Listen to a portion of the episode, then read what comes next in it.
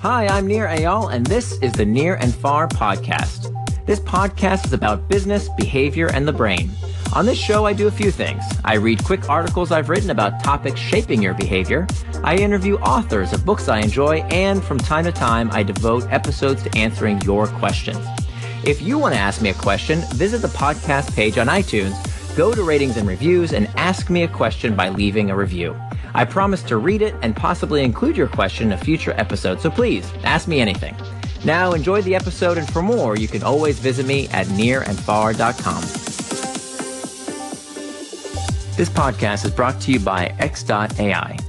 You know, a lot of times when you listen to a podcast, the host will recommend a product because they're the sponsors, and that's as simple as that. Well, I want to tell you about a product that I actually use. I've used it for about a, a year and a half now. It's called X.AI.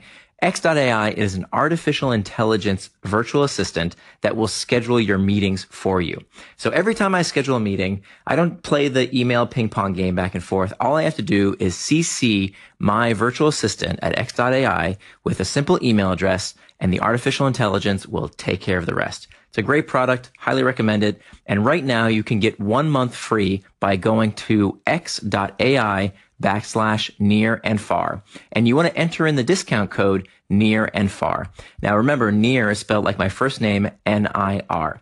Check that out at x.ai backslash near and far. The latest tech trend, products to reduce distraction and boost willpower by Nir Eyal, read by Nir Eyal. Four minutes into pitching the wonders of his invention to an influential reporter, Patrick Paul gets hit with the kind of snarky comments startup entrepreneurs dread. Paul is the founder of Hemingwrite, a distraction free writing tool with modern technology like a mechanical keyboard, e paper screen, and cloud backups. At first glance, the Hemingwrite could be mistaken for an old school typewriter inlaid with a Kindle display. Despite its quote modern technology, it looks like a 1980s throwback from Radio Shack. Two gaudy dials sit on either side of chunky black plastic, and a huge red button, which could easily be mistaken for an ignition switch, turns it on. The company website calls this aesthetic retro. Despite its looks, the Hemingwrite has struck a nerve. The company quickly surpassed its $250,000 crowdfunding goal on Kickstarter and sold hundreds of units of a machine that hasn't even been manufactured yet. At $399 a pop, the Hemingwrite costs much more but does much less than just about every personal technology on the market. But that, according to the company, is exactly the point. By design, the Hemingwrite has no web browsing, no social media functionality, and no apps. The device promises to quote, set your thoughts free by reducing distraction and is for people who find it difficult to focus amid all the pings, buzzes, and notifications that come with working on a PC. Paul tells a tech reporter, quote, With the Hemingwrite, we burn that bridge. There is no way to get on Facebook, Reddit, or Twitter. You can only write, end quote. Then comes the snark. The reporter quickly retorts, quote, Right, uh, unless you pull out your phone from your pocket. You could almost hear Homer Simpson saying, Dope. Tech versus tech. Maybe the Hemingwrite isn't for everyone. However, it is an example of a new breed of products designed to help us regain control over digital distractions. To some, the idea of using a dumbed down word processor is silly. Why buy an expensive box that does less than a PC? The answer for many bleary eyed workers is because I actually need to get stuff done. Jonathan Franzen, the man Time magazine calls the great American novelist, uses a distraction free tool to write his masterful works, though his is homemade. According to a 2010 cover story, he uses a heavy, obsolete Dell laptop from which he has scoured any traces of Hearts and Solitaire, down to the level of the operating system, because Franzen believes you can't write serious fiction on a computer that's connected to the internet. He not only removed the Dell's wireless card, but also permanently blocked its Ethernet port. What you have to do, he explains, is you plug in an Ethernet cable with superglue, and then you saw off the little head off of it. End quote. Franzen's methods may seem extreme, but desperate times call for desperate measures. In the battle for attention, the only solution may be periodic forced amputations from the net. Franzen is not alone in devising ways to kill distraction. A software developer named Ned Batchelder published code for an app he created to restrict his use of the very site he posted to. Stack Overflow, a site known to nearly every programmer on the web, has comment strings related to, quote, how can I keep from getting addicted to Stack Overflow? The site even has built in breakers to prevent overuse. According to Stack Overflow co founder Jeff Atwood, the current system is designed to reward continued participation, but not to the point that it creates obsession. Programmers should be out there in the world creating things too. End quote.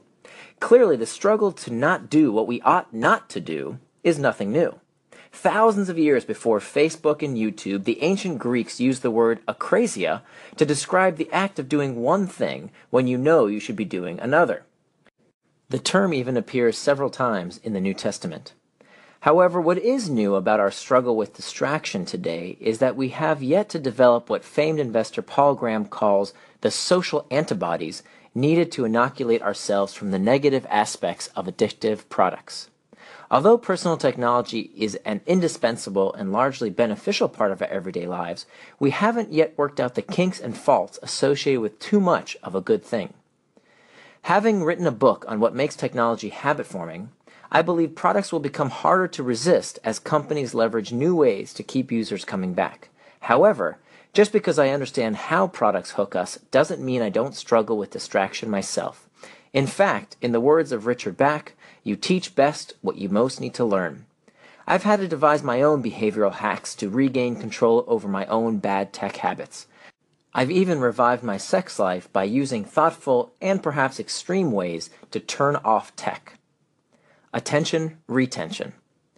Given the growing need, technologies that help people stay focused so they can do things they really want to do could be a boon for entrepreneurs and investors.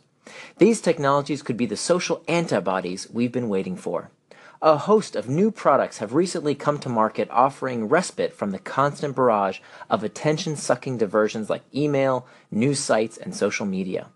They promise to keep us focused so we can actually get work done instead of mindlessly checking and pecking at our screens. I'm eagerly awaiting these new technologies that seek to fix the flaws of old technologies. However, like any nascent trend, I anticipate there will be many failures before we see any big successes. The biggest problem with these technologies is that they don't exhibit many of the important traits found in products that change behavior for good. For one, they're not fun to use. Facebook, Twitter, Pinterest, and Instagram, among other habit forming technologies, change users' daily routines by being inherently enjoyable. I worry many of these products attempting to keep us focused are things people feel they have to use instead of want to use. Pasting on cheesy game mechanics like points and badges won't solve the problem. But my guess is that products that can make focused work easier and more enjoyable will succeed. To be clear, my doubts aren't fatal flaws, just challenges I'm sure smart innovators will overcome. Of course, predicting the market potential of this new breed of products is nearly impossible. But over the next few years, I expect to see many more companies emerge to help us live and work better by helping us put technology in its place. What do we call it? Here's where I need your help. First, what tools and products do you use to stay focused? Let's start a list of the best tools and techniques at my blog, nirandfar.com. Number two, there still isn't a name for this industry. Here are some ideas concentration technology, attention tools, anti distraction devices, focus tech. I'm sure you can do better. What do you think we should call it? Go to nirandfar.com and let me know what you think. What should we call this new breed of technologies intended to help keep us focused? Thanks for listening to this episode of the Nir and Far podcast. You can always find more at my blog, nirandfar.com. And don't forget, if you have a question you'd like me to explore in a future episode, leave me your question in the form of a review for the podcast on iTunes.